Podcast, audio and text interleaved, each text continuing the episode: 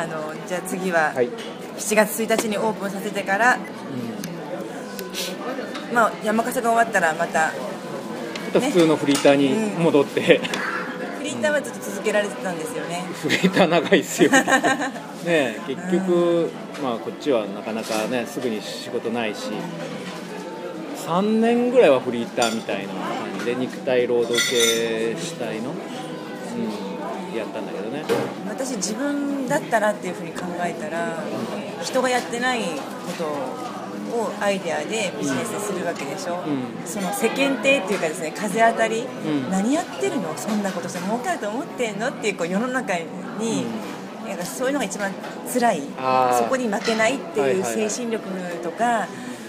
ね、同年代の人がどんどん出世サラリーマンで出世してて自分はまだこんな収入とかいうところで結構心が折れるんじゃないかなって思うんですよね。はいはい。なんかそういうところの強さを私は感じるんですよ。あよくコツコツ我慢というかこれはね書いてこられたな、ーまあ、まずこれは、まあ、これからやる人でもそうだろうけど、あのこれが自分の出身地だったらようできなかったよね。世間体とかあるから。小倉だといろいろねね。よく知ってる人とかいっぱいいるから逆に福岡はもう全然人脈ないからあのあまりそういうのがもう恥ずかしくなくできた。みたいな、うん、だからよくあのやっぱ新たにこうね起業する人で全然見ず知らずのとこで結構やってる人って多いと思うんだけどいやそれは意外に僕もそそれで正解かな。あうんうん思うよね。ーあのサラリーマン時代にす諏訪で見た諏訪大社で見た、婚礼のね婚礼の時に人力人力車を使ってるんだと。うん。うんそのアイデアを形にしてみようっていうのは思われすぐには思われなかったんですか？あ当然思う思う思っててて、ううん。じゃあ福岡だとどどこなんだろうってねまだそんな僕も ブライダル業界のことも何も知らないし、ね、経験もしないし。でなんか初期の頃はねいろいろそのもう一人のフリーターの友達と2人でもうだんだんもうな夏になななるからね。なんか夏だとなんか夏祭りとかそんなのもあるから2人でこう 当時はまだ移動するトラックとかも何も持ってないから引っ張ってね箱崎宮までこう行ったりとかねそんなことしよったわけよ、うん、で箱崎宮にたまたま行った時にあそこで名越祭りかな夏のお祭りがあってなんかそういうのにちょっと 使ってもらえませんかねみたいなのをさ、社務所に行ったけどいやー結構ですみたいなね。もう全部門前払いみたいなね。へでたまたまあそこへ箱崎行って参道をこう歩いたらあそこの庭園の中にあの迎賓館っていうレストランフランス料理のレストランがあるのか見てねおこんなところにレストランがあると思ってね。だからまあ当時レストランウェディングなんかもちょっとこう走りだったのかな。あそうですね。その当時、うん、そうそう。レストランあなんかウェディング。そうそう。なんか雰囲気いいじゃんとか思ってね、あここだったらもうお宮も近いしね。ここでなんか使ったらちょっといいんじゃないのってね。勝手にまた 僕らの頭の中だけで勝手に作り上げて。ででも当時はねやっぱあのあでもそれは良かったなと思うのは、本当本当に無謀なんだけど怖いもん知らず結構どんどん飛び込みとかしたわけよね。だからその時も確かまだ名刺も何もなかったような気がするんだけどとりあえず飛び込んでいや実はこんなことやってるあの事務所やってるんですけどみたいにね言ったらその人は出てきたのは責任者ではなかったけどなんか思わずプッと吹き出吹き出されてね、うん、いや一応こんなことでねなんか結婚式とかで使われたらどうですか？みたいな一応話をしてね。でもその時になんか全然あれはないけど飛びわえっ、と飛び込んだからね実はそこがその迎賓館が自分とこのあの婚礼の仕事の実は第1号の契約先にまだそれが正式に契約するまで1年半ぐらいかかるんだけど、でも結びついてるわけよね。で今でもおお得意先の大きなお得意先の一つなんだけどそうだからどこでどうやっぱね転ぶか分かんなくてうん。うん。なんだよねでそのえ婚礼の営業をされて、うん。で今みたいな、そのなな串田神社とホテルとか、うん。ここら辺を中心に、えー動き始めたのが、えっ、とねまあそのまた後にね、うん。えっ、とまたこっち今度こっちが来てね。で今ちょっとホテルの名前が変わったけど三井アーバンホテルさんっていうね、あはい。今コムコムクさんってやつですね。うそこにねそこもね一回もうちょっと記憶がそこはた定かでないけどね飛び込みでも行ったような気がするんだよね。あーこんなところにもホテルがあると思ってね。そしたらその初期の頃はねなんかその僕のもう一人の友達のなんかまた知り合い関係。でもう個人的なこう口コミでああちょっとみんな使ってみようか。なやっぱその当時まだ何の知名度もないし誰もやったこともないし前例がない時っていうのはやっぱりね一般の人はやっぱ用できないよね。まだうちもホームページも何もないしあの知ってもらえるあの手段が何もなかったから。とりあえず人づてでこうね誰か知り合いの結婚式に呼ばれたりとかぐらいしかなかった。でたまたまその紹介で誰かの紹介でその役員もう役員にもう入籍されてマンションに住まれてたんだけどね。もう挙式をあ挙式じゃないわ、えっと、披露宴をあの六本松の近くのねもう五穀神社とかの近くのねあのかわわ和食のお店があってそこで披露宴をするからその自宅から役員の自宅からその六本松あたりまでをねそのちょっと乗せてくれないだろうかでそのお二人はなんかやっぱねちょっと芸術家風のねちょっとちょっと一般の方とは違う。感覚が違う、うん、だから他の人一般の人とはちょっと違うことをやりたいっていうような感じの方だったんで、うん、呼ばれたわけね。でちょうどそこに会場に向かうには欅通り。うんうん。欅通り通りの欅通りをこう通っていくわけよね。大通りをね。そしたらその欅通りに向かっていってるところを本当に偶然ねあのあそこバス通りだからバスにねあのバスに通ってたのバスからのその光景をたまたま見られた方がいてそれがなんか三井アーバンホテルのなんか上の方の部長クラスの人がたまたま見たみたいな。すごい、うん。おあれ面白いじゃないうちでもやらんかみたいな話になって向こうから電話今度電話かかってきてちょっと一度プランに入れようかなと思うんですけどみたいな結局アーバンさんはあの中に式場はないわけあの式場というあの式を挙げるね。披露宴会場はあるけどだからもうそれを逆転にとってじゃあもう近くの串田神社とかね住吉神社とか近隣にあるから、外式をやろうと。はい。外式を売ろうと。うん。うん、だそのやっぱ移動次第ね。まだ予想が誰もやってないけどあそのじゃあオプションあくまでもオプションだけど、そこじゃあ人力車でだからこれがねまだ本当全然どこもまだやってなかったから結構それはね集客できたよね。ホテルの売り上げにもつながったよね。すごい。そうあ本当は別にどこのホテルでもできるんだけど一般の人には、ねまあ、たまたまあのメロンとか情報誌にそこのホテルしかなかったかなかったらあここしかこういう人力車使えないんだって、ね、なってっていうやっぱい印象なんよね、うん、でもそれでだから2番目の提携先がそこ。でもそのさっきの箱崎の一一社とアーバーさん。この得意先2件状態が何年か続くの5年ぐらい続くえー、すごい。得意先2件しかあ知れてるよね。そこでこう焦ることなく。まあしゃあないなと。あー。これはもうまずその地道にその実績を作ってあのやってこれはやっぱあこれ時間かかるやと思ってね。これ闇雲に飛び込みで営業しても取れるもんじゃないなっていうのがもう分かったんでね。あのえそれはむそのホテルのタイミングとかそういうことですか？そうそうそうそのやっぱねまあ23年、まあ、5年ぐらいやってもやっぱり相手の方からの見方っていうのはあんまりこう実績、まあ、実績もそれほどない。し信用が一番ないよね、うん、実績ない信用ない、うん、だからうーん。ホテルの方からこう見てもね、うん。まあ、確かに面白いかもしれないけどやっぱり一番心配するのはじゃあ万が一事故が起きたらどうするの？結局はそれはその、まあ、僕らも一応保険とかには入ってるけど、やっぱホテルの名前にやっぱ傷がつくからそのまあちょっと様子見でっていうでそれをだんだん少しずつ中に入り込んでいけたのはそのいろんなブライダル情報誌とかにたまにこう載せてもらうことによって一般のお客様から直で電話もらったりしたことがあったでその中に1人お一組、えーと、ホテルオークラさんで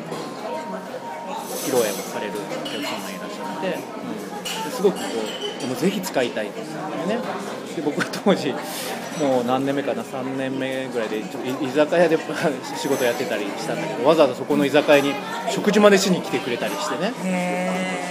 そう。で実際ね本番になってね。当然自らが望んでいやぜひ和装でこれをやりたいっていう方だから当然満足度はもう絶対大きいよね、うん、であともう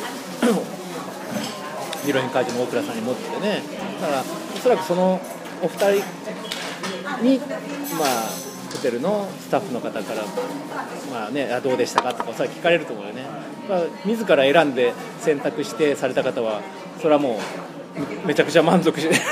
されるのは間違いないのでそれそういう声は自然とまあ伝わってると思うね。だからそういうことがあってやっとあのホテルの方もふっとあのこちらにやっぱ向かい合ってくれて、まあ、正式に、まあ、それからまあやっぱ半年1年かかるけどあのいやうちでもじゃあプライに入れさせてもらうっていう話にやっとなってね、うん、やっぱ大倉さんなんかがタイアップをしてくださってから流れがぐっと変わってきたね。だからブライダル情報誌にこういうのに乗りますよね。ちょっと大倉さんのプランに和装でこんなが乗るとそこはやっぱりその信用力がぐっとね上がりますよね。ね、うん、でこれはねあのもうそれで実感したけど僕が前の会社にいた時に社長がよく言ってた言葉があって、人様の軒下を借りて商売をすると。結局前の、ね、会社の、まあ、扱ってるものは化粧品だけどやっぱ化粧品ベンチャーでね新興勢力で立ち上がってきてるから、うん、立ち上げの時はあ全然何も信用とかが何もないわけね。だから、まあ、過去の、えっと、一番創業立ち上げの時は他の他メーカーの販売をされてた経験者の人をまずはやっぱ 引き抜いてきてっていうかね。やっぱその人がやっぱお客様持ってるから、うん、そういうところからスタートしてる、ね、だからその人には例えばもうその地場では非常に信用のおける人でね実際に商売をされてるような方だからその信用ある人の結局家の軒下でこう入り込んで商売をするのよね。だから僕もあ全く同じなわけよね僕には全然信用がないけど大きなねホテルであるとかもう老舗のね何十年も歴史があるとかそこはすごく信用力がある。そこをね軒下を借りて商売をさせてもらうことによって、うん、僕には全然あれが何もないけど、うん、っていうようなことがあできるんだなっていうことに気がついて、うん、小判ザメ勝 すごい。でもね本当コツコツ長い長年ね、うん、ブログも書いてですねブログは何年書かれてるブログはですね2003年からなのでもういや8年。計算的な間違い。平成23年か。2010 2003年。か。34567そうですね。8年。8年18 8年。8年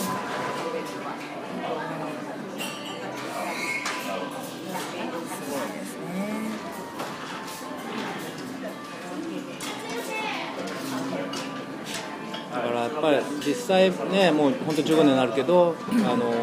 本当に まあ僕がえっとまあずっとずっと二足のわらじでね結局二足のわらじが他の仕事も掛け持ちでやるの8年ぐらい結果的にはやってるんですよね、うん、居酒屋やって半年ぐらいちょっとこれ専業でダーッと博多座がオープンした時に日本に一回戻って ここでまた大きく挫折して あたもうちょっとねもう1週間も2週間も毎日0 0 0 0 0 0っていうのがついたらもう半分ノイローゼのうつ状態になって。なりますよね。うん、ほんでもうある日突然博多座の前から消えていなくなって家に引きこもってだんだんお金が現金が底をついて。はあこれじゃダメだ。ってねまたなんかアルバイトを探してやって。ね。そのうち今度派遣社員とかね、まあ、そんなことも経験しながら、うん。で、まあ、派遣でね営業があの法律上解禁されたんでそういうのを2 3年ぐらいこうやってたんだけど。でもうねやっぱやっぱあるその営業やってる時にある会社の社長からねいやー上天狗そのやっぱね二足のわらじはやっぱダメだもんねっていうことをね、まあ、こっちがもう自らもそう思ってるねちょっと後ろめたく思ってることをずずずずさずきさっとこう言われてねいやまあおっしゃる通りなんですよねだからどっかでやっぱ踏ん切りつけてね一本にしないといけないんですよねっていうね、まあ、思ってでまあもうそろそろ潮時かなとか思いながらね、まあ、それでもまあ1年も2年ぐらいこう続いたと思うんだけど、まあ、8年目ぐらいのところでね、まあ、ある程度あの、まあ、すごく季節要因があるんで仕事でね春とか秋とかはかなりこう売り上げがあるけどね、まあ、真夏、まあ、冬はちょっと売り上げが落ちるから、まあ、そこをなんとかクリアすればいけるかなとか思いながらねもう、まあ、またこれもいつまでも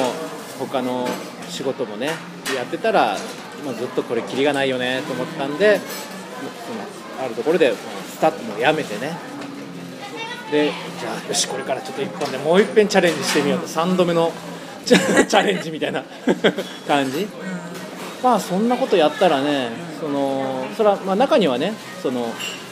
まあ、本業以外のことでねそのでちょっと収益を上げたりしたこともあるけどねオークションで物を売ったりとかね。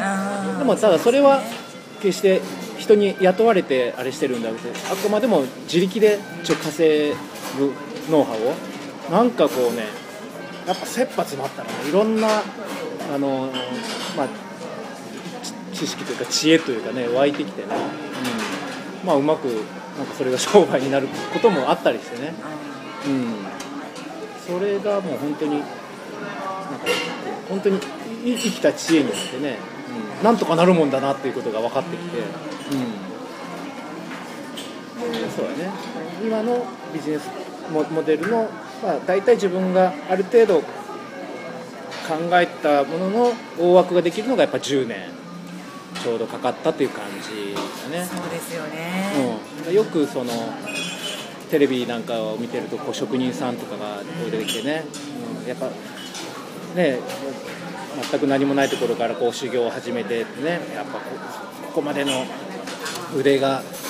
腕になるまでにはやっぱ結構かかるんでしょうねっていう話をねよくされてるけど大体やっぱみんな同じようにやっぱ10年かかるよねっていう話をしてるわけよね。いやまさにそうやなって。やっぱ確かに僕も本当まるっと10年はかかったんで必要やったんでね、うん、これは実感。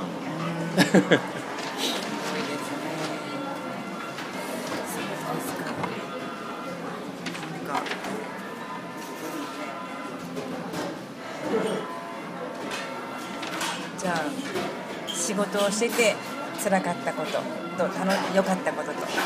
何かエピソード他にもあれ仕事をしてつら人力車を引いててですね。人力車引いてて。それはまあ楽しいこともたくさんあるけどそれは当然それにと同じようにししんどい面もいっぱいあるけどね。まあそうね。まあ、今はあのー まあ、当初やっぱ考えてたのと同じであの、まあまあ、大きな柱はこのブライダルとか結婚式関連を、まあ、一応収益の柱にしてますけどそれ以外にあの一般のイベントごとであるとかから今まあ観光ももうちょこちょこですけどやってるわけよね。けどで、まあ、観光 観光をねもうちょっと集中してこうやった時があるんだけどで、まあ、仕事実際お客様が乗ってくれればすごくそれは楽しいんだけど何が大変かというとほとんどが待ちないよね待機。これは非常にもうものすごく気力がいる仕事であってね。もう本当に1日ゼロな日も当然あるわけよね。どんな観光地みたいな場所でやってもね僕もいろんなとこでこう実験がてらやったんだけどそれはゼロも当然あるわけね観光地でも。でまあその時に本当思ったんだけど結局観光営業っていうのはその基本的には一元さん相相手だよね。で、うん、まず一般的にリピートはああまりありえない、ね、ゼロではないけど、まあ、普通ないんですよ。ということは、毎日があのどういうかな。例えば今日例えば1万円もしねうまくいや今日1万円売り上げが上がったってねあったけど1日、えー夜が明けて次の日になると前の日の1万円はリセットされるわけゼロに戻るわけわかる？リセットリセットされるわけね。でそのつ次の日、まあ、今日はまあ5000円上がりました。でも翌日にはまたまたリセットゼロからのスタートだからここのいくらここでご頑張っても常に 毎朝ゼロからスタートしないといけない。常にそうす常に新規開拓。これがねやっぱ非常にやっぱきついわけよね。他のやっぱ営業だとまあそういうあのね過去に一度リピートの来る商品であるとかサービスであれば一度購入していただいた、ね、お客様からいずれまたリピートで来る場合があるから、うんそれだとそこまでしんどくないけど常に新規開拓がねこれきついんよね。で派遣で営業やった時もある時やっぱ通信系の会社にいた時に同じようなシステムやったけどね。常に1ヶ1ヶ月いくら業績上げてよし今月はかなりいったと言っても月が明けると、ま、全部リセットされてゼロからスタート。だからどんなに頑張ってるあの営業マンでもい 一緒なわけよ。またゼロに戻って。で常にあ新たなお客様を見つけないといけないから状況は全く一緒でどんどん逆転もあり得るしみたいなね。これはねきついわけよね。で僕もねだから人力のはじ仕事を始めるときにあ観光営業はどう見たってやっぱリピートがないよねってね。これがまあちょっとほこの仕事をやっていいのかどうかで迷う一番のそうですね。うん。そのきつい面、まあ、そこに思ったわけね私も上谷さんにお会いするまで、うん。やっぱかんなんで観光しないんだろうぐらいに本当思ってたんですよね、うん。上谷さんの。こと、はい。してでもねかたくなに、いや観光はっておっしゃってて、うそれは素人ですね。素人的な意見で あ人力車やったらねたくさん乗るよみたいな、観光客いっぱいいるじゃんって。ん、思っちゃうんですけどね、うん。やっぱ。そう簡単に乗らないしね。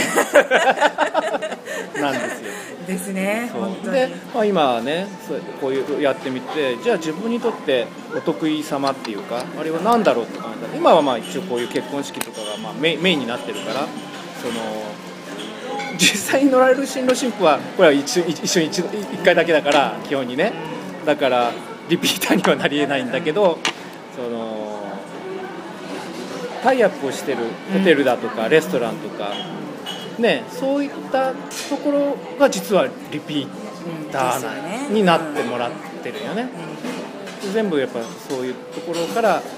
まあ、いろいろ担当者の方もいらっしゃるけど、ね、僕の知らないとこでその担当の方が僕の代わりに営業してくれてで注文取ってうちに、まあ、ファックスを流してくれるんでねこの方々がやっぱリピーターなわけですよね僕にとってはね。ということに後々こう気がついてね。あそうだ。この方はやっぱ大事にしないといけない。で、あのまあ、今はねそうね去年2年ぐらい前からあのもう本当 A41 枚の小さもう本当大したあれじゃないけどほんのちょっとしたニュースレターみたいな何かこう役に立つ情報とか、まあ、博多のねあの地元で行われるなんかイベントごとのこととかそういうのをちょこちょこっとこう入れてねまあ、月に1回一応ニュースレター風に一応出すように今してね。あの やったりしてるんだけどね、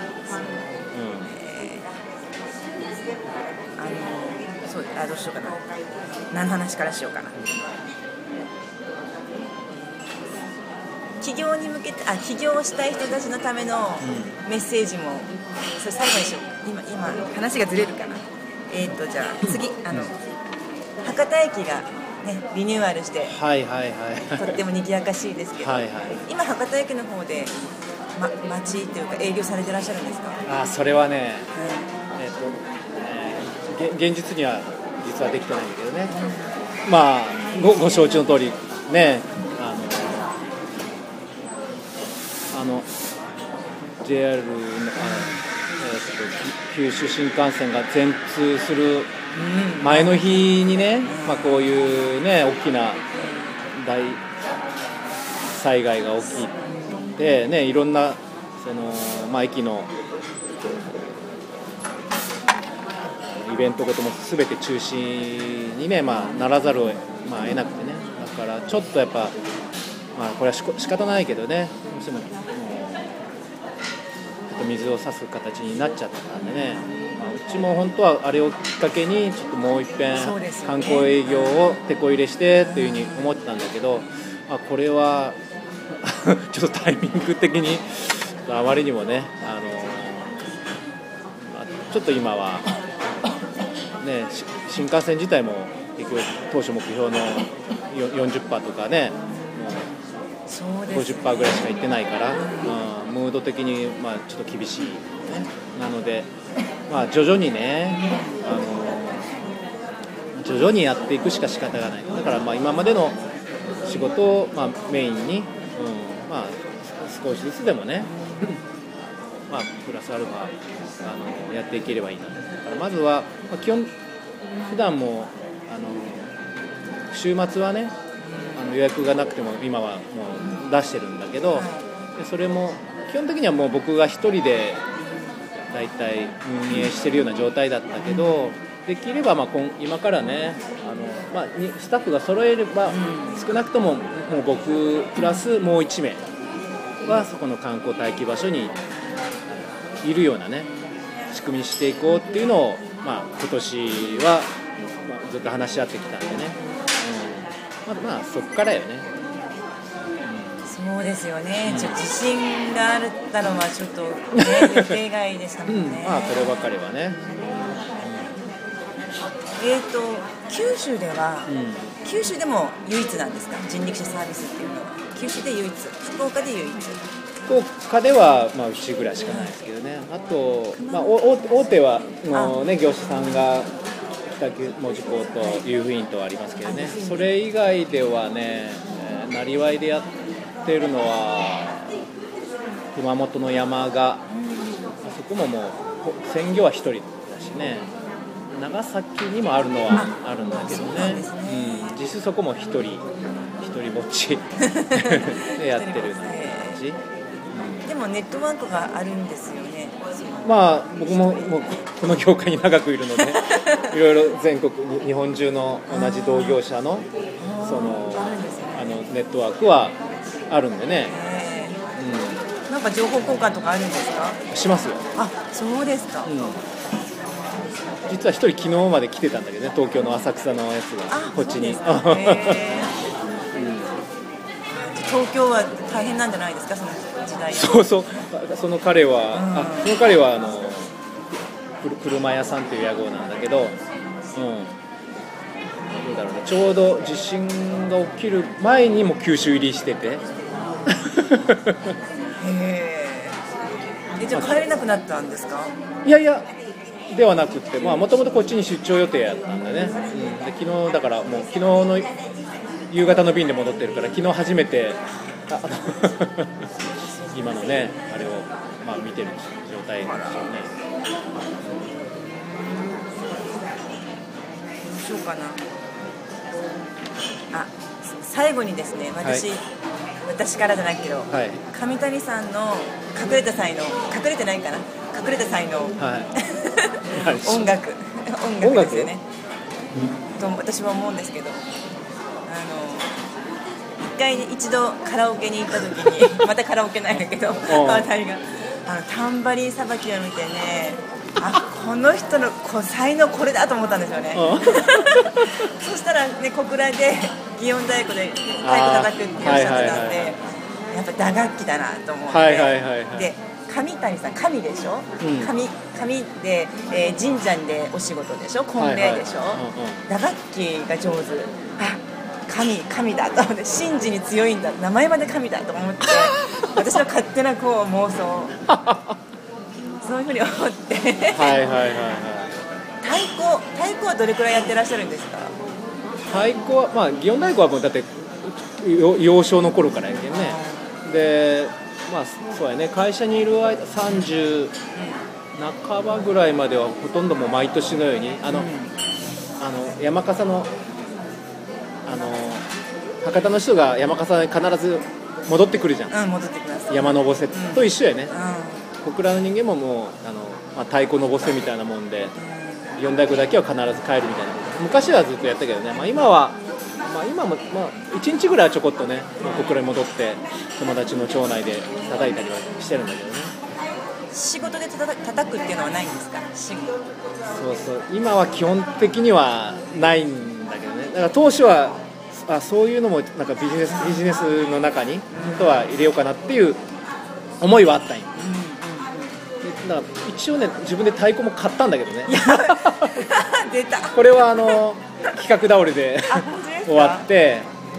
いやだからまだまだ人力がど,、ね、どうなるかわからない頃にやっぱりいくいくつかこうなんかビビジネスのプランがこうあってね。だからなんか話題話題話題こをねなんか使って。そうそういうのも一つのあれになるかなと。あっていうのがちょうど僕が長野松本にいた時にね、あの創作和太鼓のチームに1年ぐらい所属したわけ諏訪の方にあってね。偶然見つけて本当はなんか太鼓でも買おうかなと思ってね。ひょひょこっとこう行ったらさうちのチームにこ来ないかとか 誘われて。で最初ねあの見に行ったわけ演奏をね。ですごいその演奏はねもう僕はまあどうせ大したことないだろうと思ってたんだけど非常にあの感動してねおこれはすごいと思ってねついそこのメンバーになって。なって。すごい。1年ぐらいね。だからその時サラリーマンだったけど、まあ、土日祭日とかね。に、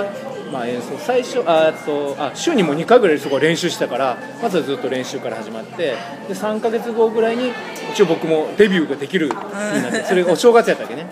で諏訪大社のえっと正月の奉納打ちみたいなね、もう 1, 年の年明けの一番もう結構ギャラリーもいっぱい集まる。そこが一応僕のデビュー。デビュー。その太鼓のチームね。デビューでね。そう、まあ、やってね、まあ、それから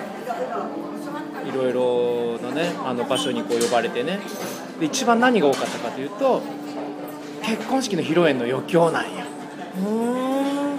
実はそれがだから今の仕事のちょっと伏線になってるんなっだよてますね。あこういう市場があるんだと。あだからあそういう結婚式のそういう余興のでね、まあ、和太鼓をこうよ呼ぶっていうのはねそれは小倉のね祇園太鼓でもうちの弟はやっぱ保存会にしょいるから、そういうのたまに呼ばれたりするわけよ。だから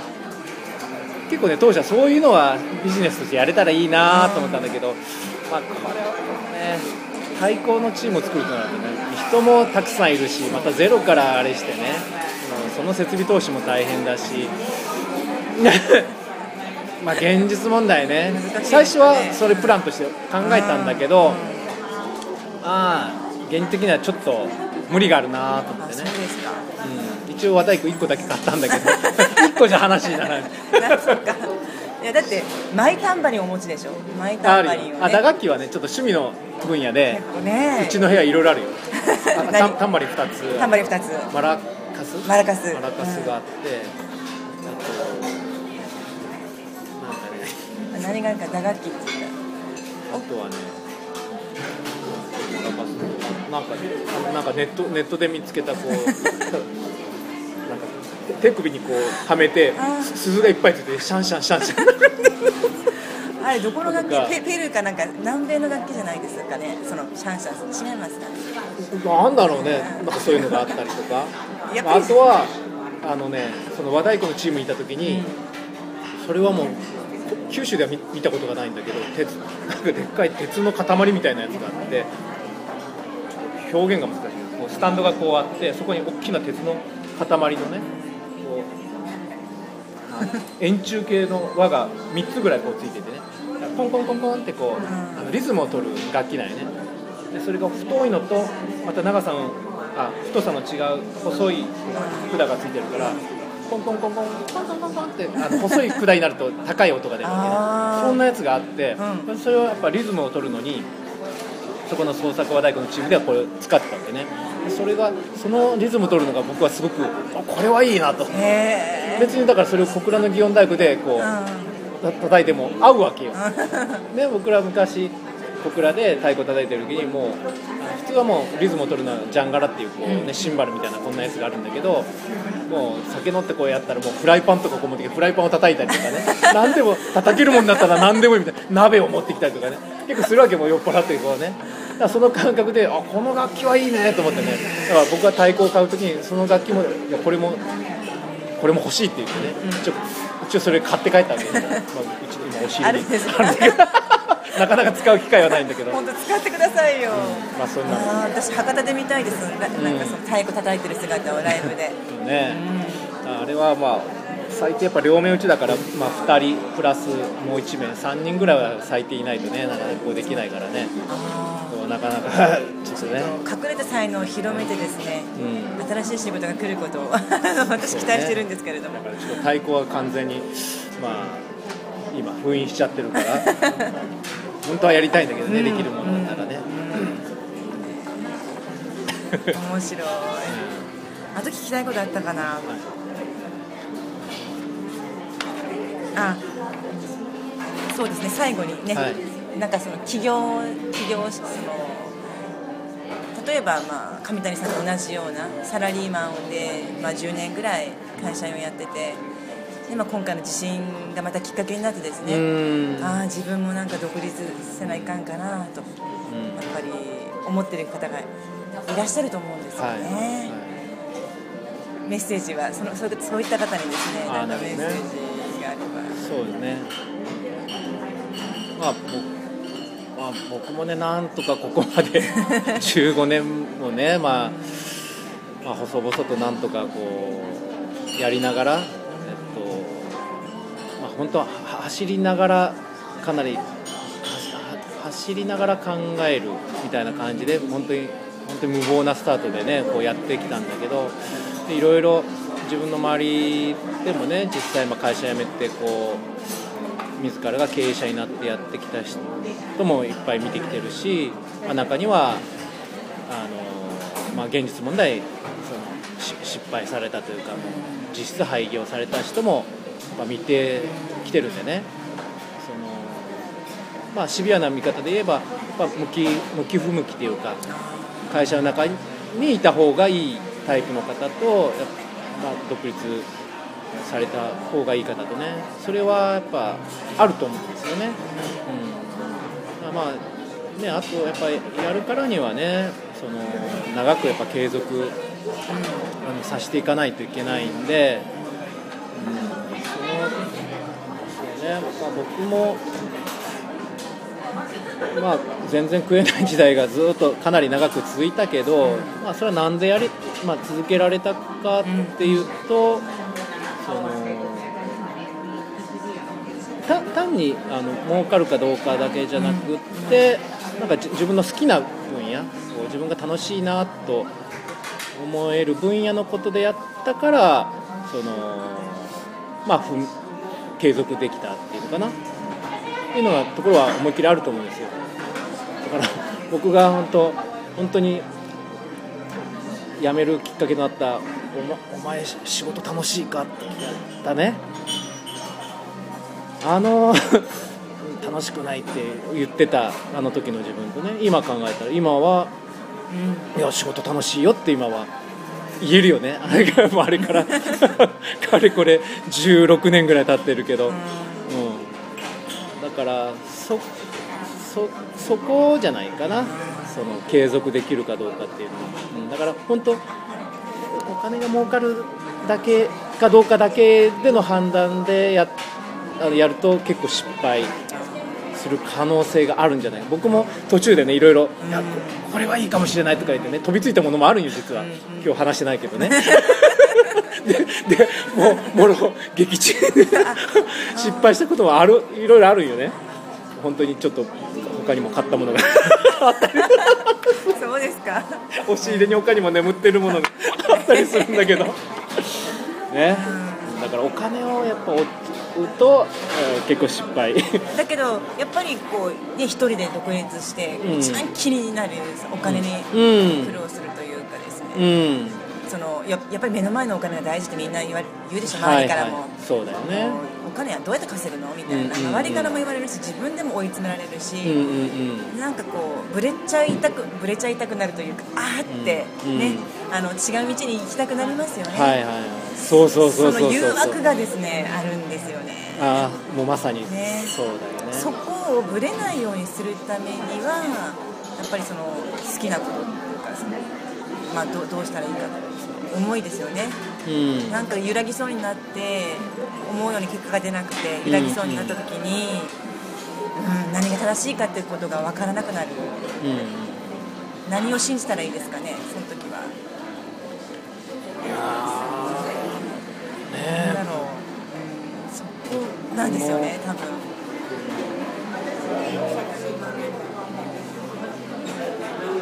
そうね。僕はやっぱり96979899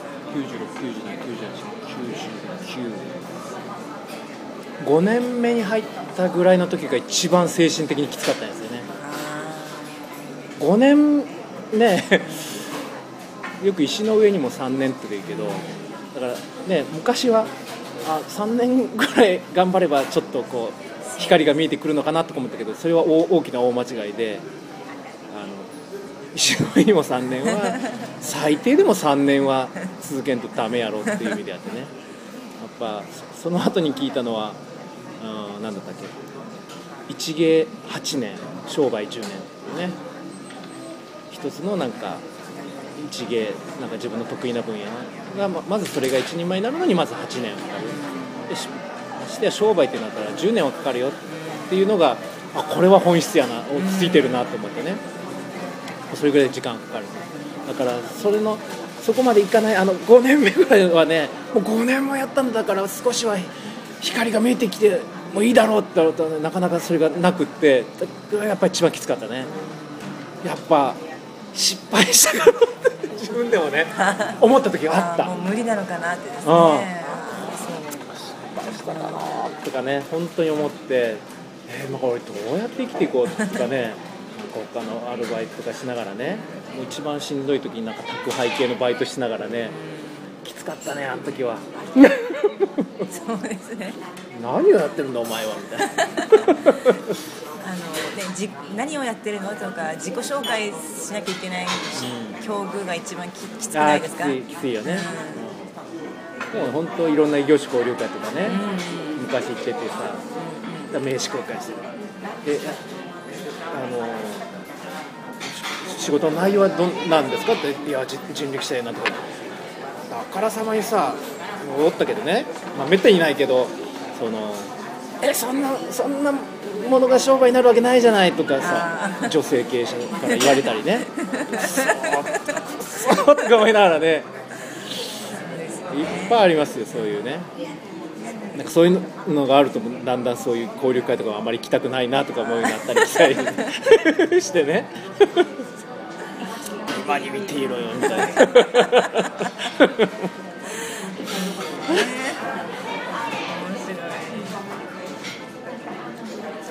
えーじゃあ最後にこれから何かチャレンジさされていくことはありますか？今年。あ今年、まあ、まあ今後ですよね、えっとまあ幸いにして去年えっと昨年ねちょっともうなかなかまあ仕事もまあまあおかげさまでこう増えたのでその一応手持ちの車もなかなかまあ時期によっては足りないこともね結構まああったりして思い切って昨年人力車を1台増増車しいたしまして。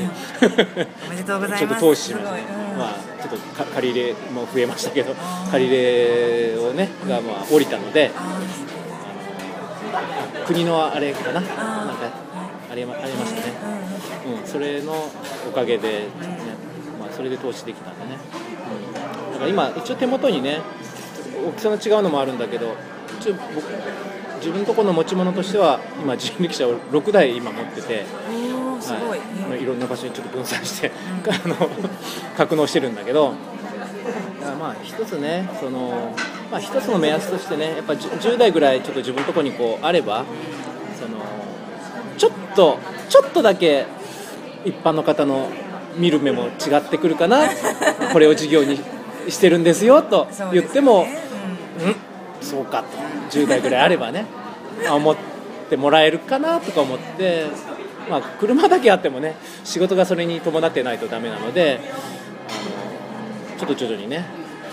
車も増やしながら。で、まあ、せめてね、まあ、最低もう1人ぐらいちょっとこれで、まあ、もし自活ができるようにね独立できるようなことがもしできればね、うん、ちょっと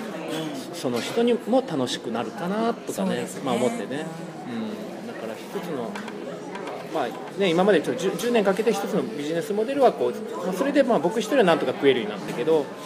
まあ、もうちょっとねあの本当にじ事業としてこう、まあ、成り立つような方向をね持っていかないと。だからまあ一般的な見方で言えば 今実際に自分も車を引きながらちょっと、まあ、マネジメント的なこともやるプレイングマネージャーっていうの？みたいになってるけどあの、まあ、もっともっとちょっと現場をね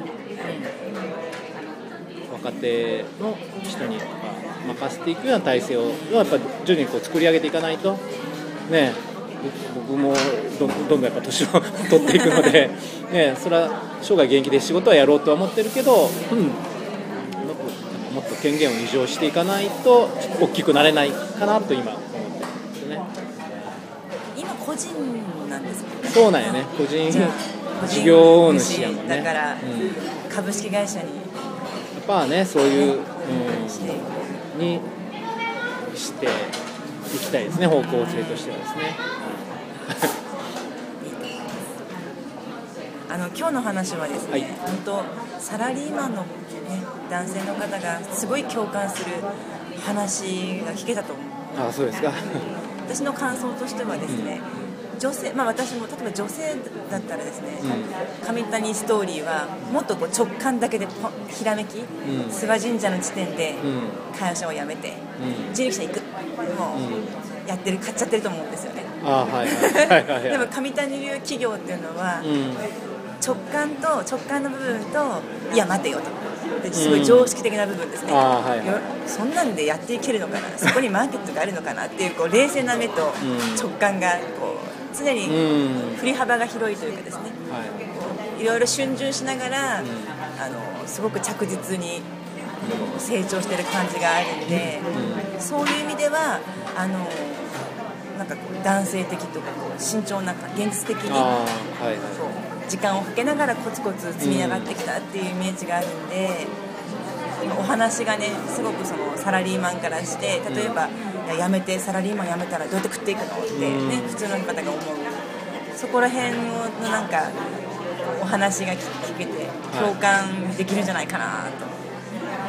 思います。なるほどですね。はい。多少なりともお役に立てれば、うん。いあやのまあ嬉しく思いますよね。ありがとうございまあす。いいえこちらこそありがとうございます。ちょっととりとりあえずこれで終わろう。ありがとうございました。